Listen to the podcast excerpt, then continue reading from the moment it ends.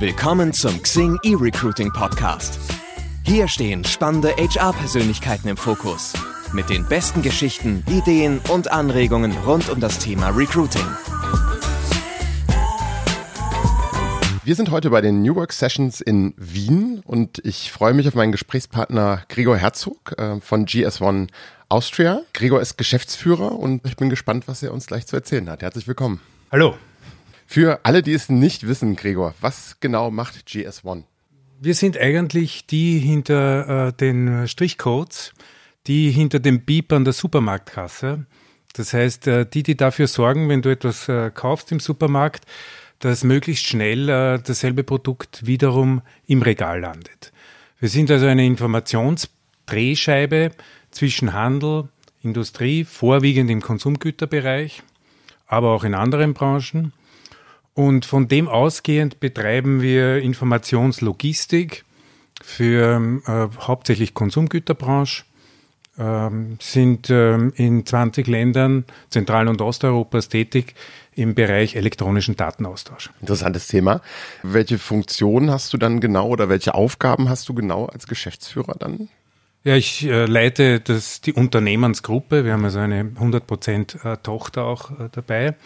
Ich ähm, repräsentiere Österreich im internationalen, im globalen ähm, GS1-System, äh, das in 140 Ländern äh, der Welt angeboten wird. Und ich ähm, bin natürlich für die strategische äh, Unternehmensführung in Österreich, aber auch eben in den Ländern, in denen wir tätig sind, verantwortlich. Das heißt, das Thema Unternehmenskultur ist dir dann auch tendenziell ein wichtiges. Ganz ein wichtiges, ähm, weil wir ein People's Business sind. Mhm. Nun äh, hat, äh, haben die New Work Sessions ähm, die Überschrift mit einer neuen Kultur in eine neue Arbeitswelt. Lass uns doch mal so ein bisschen uns diesem Thema annähern. Was macht denn mal allgemein gesprochen für dich eine gute Unternehmenskultur aus? Woran erkennt man sowas? Ich glaube, man kennt es an der Stimmung, an den Mitarbeitern, an der Motivation, an der Bereitschaft, sich einzubringen, ähm, der Selbstinitiative, Eigeninitiative und ähm, letztendlich der Freude an der Arbeit. Mhm. Kannst du erkennen, dass das Thema in den letzten Jahren an Wichtigkeit äh, gewonnen hat oder hinzugewonnen hat? Ja, definitiv. Ähm, ich glaube, äh, wir sind äh, in einer Spirale nach oben. Einerseits der Ansprüche unserer Kunden, andererseits der Ansprüche unserer Mitarbeiter, ähm, der Anforderungen natürlich auch an uns als Unternehmen und äh, dem können wir nur gegentreten, wenn wir entsprechende Unternehmenskultur haben und auch Arbeits, Arbeitskultur. Wie würdest du denn, es ist eine gemeine Frage, als Geschäftsführer die Unternehmenskultur bei euch beschreiben? Ja, ich glaube, wir sind ein, ein sehr diverses Unternehmen. Also wir beschäftigen insgesamt gut 200 Menschen als Unternehmensgruppe in, in Wien 75. Und wir haben bei der letzten Weihnachtsfeier einmal geschaut, äh, wie viele Muttersprachen mhm. Äh, bei den 45 Mitarbeitern in Wien sind und das sind 17. Wow, beeindruckend. Und äh, wir beschäftigen natürlich als, als Wiener Unternehmen sehr viele, die in Zentral- und Osteuropa ihre Wurzeln haben. Das ist auch unser primärer äh, Markt und das ist schon schön zu sehen, wie, wie Diversität ähm, zu einer tollen Unternehmenskultur beiträgt. Ich glaube auf der anderen Seite, unsere Kultur ist auch speziell. Ja, es gibt sicher Menschen, und das erleben wir immer wieder, die mit der Unternehmenskultur nicht können. Die verlassen uns dann meistens relativ schnell. Ähm, und das spricht, glaube ich, auch dafür, dass sie einfach, dass, dass wir schon spitz sind, dass wir einen Charakter haben. Mhm. Naja gut, manchmal dient die Unternehmenskultur ja auch ein bisschen äh, dem Filtern. Von daher, wenn es dann nicht passt, dann ist es wahrscheinlich dann auch für beide Seiten manchmal sinnvoller, getrennte Wege zu Ja, das ist wahrscheinlich einer der Bereiche, wo ich am wenigsten Kompromisse mache. Ja. Ist ja. Äh, Mitarbeiter zu finden und Mitarbeiter zu halten. Wie fühlt sich denn dieses diverse Umfeld, was du beschrieben hast, oder ähm, dieses diverse Setting im täglichen Doing an? Also wie kann man sich bei euch den, den Arbeitsalltag vorstellen, wenn man das so pauschal beantworten kann? Ja, erstens einmal ist es ein witziges ähm, Sprachengemisch, ja, weil man auch äh, diese zentral- und osteuropäische Kultur äh, mitbekommt, äh, Slowaken, die sich mit Ungarn auf Ungarisch unterhalten, weil der Slowake Teil der ungarischen Minorität in, in, in der Slowakei ist, was ich zum Beispiel nicht wusste, ähm, bevor ich sie gehört habe. Ähm, das ist das eine. Das andere ist ähm, schon auch eine Flexibilität. Also wir haben doch eine Größe, wo wir jedem und jeder ein, eine Individualität ermöglichen können. Mhm. Ja, wir versuchen uns ganz bewusst abzuheben von, von Gleichmacherei und wirklich auf Einzelne einzugehen, deren Bedürfnisse, deren Lebenssituation.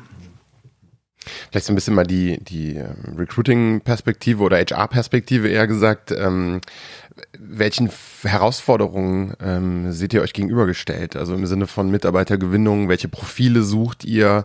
Wie ist der Markt in eurem Umfeld zu beschreiben? Ist es einfach, neue Mitarbeiter zu gewinnen? Wie sieht es da bei euch aus? Äh, kommt sehr auf den Bereich an, mhm. aber wir sind primär eine IT-Firma. Äh, damit ist alles gesagt. Ja, der Arbeitsmarkt ist, ist äh, natürlich sehr, sehr leer gefegt und zwar nicht nur in Österreich, sondern in eigentlich allen Ländern, wo wir tätig sind. Ähm, wir haben die Herausforderung natürlich auch gegen große Marken anzutreten. Ja, in der IT-Branche, gerade wenn man junge Leute ansprechen will, die sind natürlich mit den IBMs, mit den Siemens, mit den SAPs und so weiter äh, vertraut. Unsere unsere reine B2B-Marke mit doch relativ wenig Mitarbeitern ist unbekannt. Ähm, das heißt, wir müssen wirklich branden, wir müssen wirklich schauen, sozusagen Visibility zu haben. Eine Maßnahme dafür ist, dass wir mit einem Academic Partnership schon äh, relativ früh anfangen, ähm, unsere Marke zu positionieren. Mhm. Das heißt, äh, ihr betreibt auch ganz aktives Employer Branding. Ja, also in gewissen Weisen schon, ja. Mhm. Sonst glaube ich, würde ich auch nicht hier sitzen. Ja. Wir sind natürlich Kununo ja. ähm, präsent. Mhm. Ja, das ist schon so eine wichtige, wichtige Plattform, weil eben ITler natürlich wahrscheinlich mehr als noch andere ähm, sich zunächst einmal anschauen, was äh, ist denn über den äh, Arbeitgeber im Web zu erfahren. Und wie setzt ihr euch ab gegenüber den IBMs dieser Welt? Was sind so die? Ich würde sagen, ähm, Hemdsärmeligkeit. Ich komme selbst aus einer sehr großen Organisation und ähm, habe mir das schon irgendwie vorgenommen, dass äh, wir versuchen, möglichst wenig Bürokratie zu haben. Damit punkten wir. Also wir haben sehr viele, die, die dann sagen, na ja, da, da kann ich ja viel, viel direkter und viel einfacher agieren. Also wir versuchen alles, was, was sozusagen nicht gesetzlich vorgeschrieben ist, wegzulassen, mhm. ob das Reportings sind oder sonstiges. Ich versuche auch sehr schlüssig zu sein in meinem Handeln. Ja, also ähm, großes Vertrauen. Ich habe den Vorteil, ich bin ähm, sozusagen äh, Geschäftsführer einer sehr wissensorientierten Organisation und nicht äh, Schafhirte. Ja. Mhm, ja. Und das äh, versuche ich auch zu leben und wirklich zu schauen, dass, dass äh, unsere Mitarbeiterinnen und Mitarbeiter die Möglichkeit haben, sich selbst einzubringen, Verantwortung zu übernehmen. Also Empowering ist, ist schon ein, ein sehr wichtiges Thema bei uns. Im Hinblick auf die äh, großen Herausforderungen, die gerade, glaube ich, so in Mitteleuropa, äh, Hinblick auf die Herausforderungen, die momentan in Europa vorherrschen, Stichwort Digitalisierung, demografische Verschiebungen, ähm, Fachkräftemangel, auch wenn man es nicht mehr hören kann. Wie seht ihr euch dem gegenüber? Nun, ähm, Digitalisierung ist unser Unternehmenszweck mhm. sozusagen. Mhm. Ja. Das heißt, äh, wir haben eigentlich in den 70er Jahren begonnen, ähm, durch Auto-Identifikation äh, einen großen Beitrag zu leisten und eigentlich eine, eine Maschine zu sein für die Digitalisierung, ähm, sind also, wenn man so will, äh, Digitalisierungsprofiteure. ja. Versuchen das aber schon in einer Art und Weise zu sein, wo wir wirklich auch sehr stark hinterfragen, welche unserer Dienstleistungen, unsere Angebote an die Kunden äh, leistet tatsächlich einen Beitrag äh, und nicht äh, irgendwie Hypes nachzuspüren. Äh, was wir spüren natürlich ist, ist ähm, sind die allgemeinen Trends, Demografie. Klar, ähm, das, ähm, wir haben das Glück, ein relativ junge Mitarbeiteralter äh, zu haben, aber dennoch spüren wir es klar. Hm. Hm. So, Gregor, wir sind langsam auch schon wieder am Ende unseres Gespräches angelangt. Ähm, vielleicht nochmal abschließend, wenn wir schon mal einen Geschäftsführer hier haben, ähm, welchen Tipp würdest du denn anderen Unternehmern oder Unternehmen geben wollen? Für mich ist es, ist es die Freude am Menschen, am einzelnen Menschen in die Auseinandersetzung. Wenn man die hat, dann ist man, glaube ich, einmal gut aufgehoben im Dienstleistungssektor, wo wir tätig sind. Sonst ist es jetzt, glaube ich, schwierig. Die Authentizität, also ich versuche wirklich das zu leben, was ich von, von anderen erwarte und auch zu akzeptieren, dass andere Generationen, andere, das andere Geschlecht, andere ähm, Kulturen möglicherweise auf andere Art und Weise zum, zum Ziel kommen, als ich das jetzt erwarten würde aus meiner Historie und aus meinem kulturellen Hintergrund. Sehr schön. Ganz vielen Dank für die Einblicke. Ja. Und dir noch viel Freude. Gerne.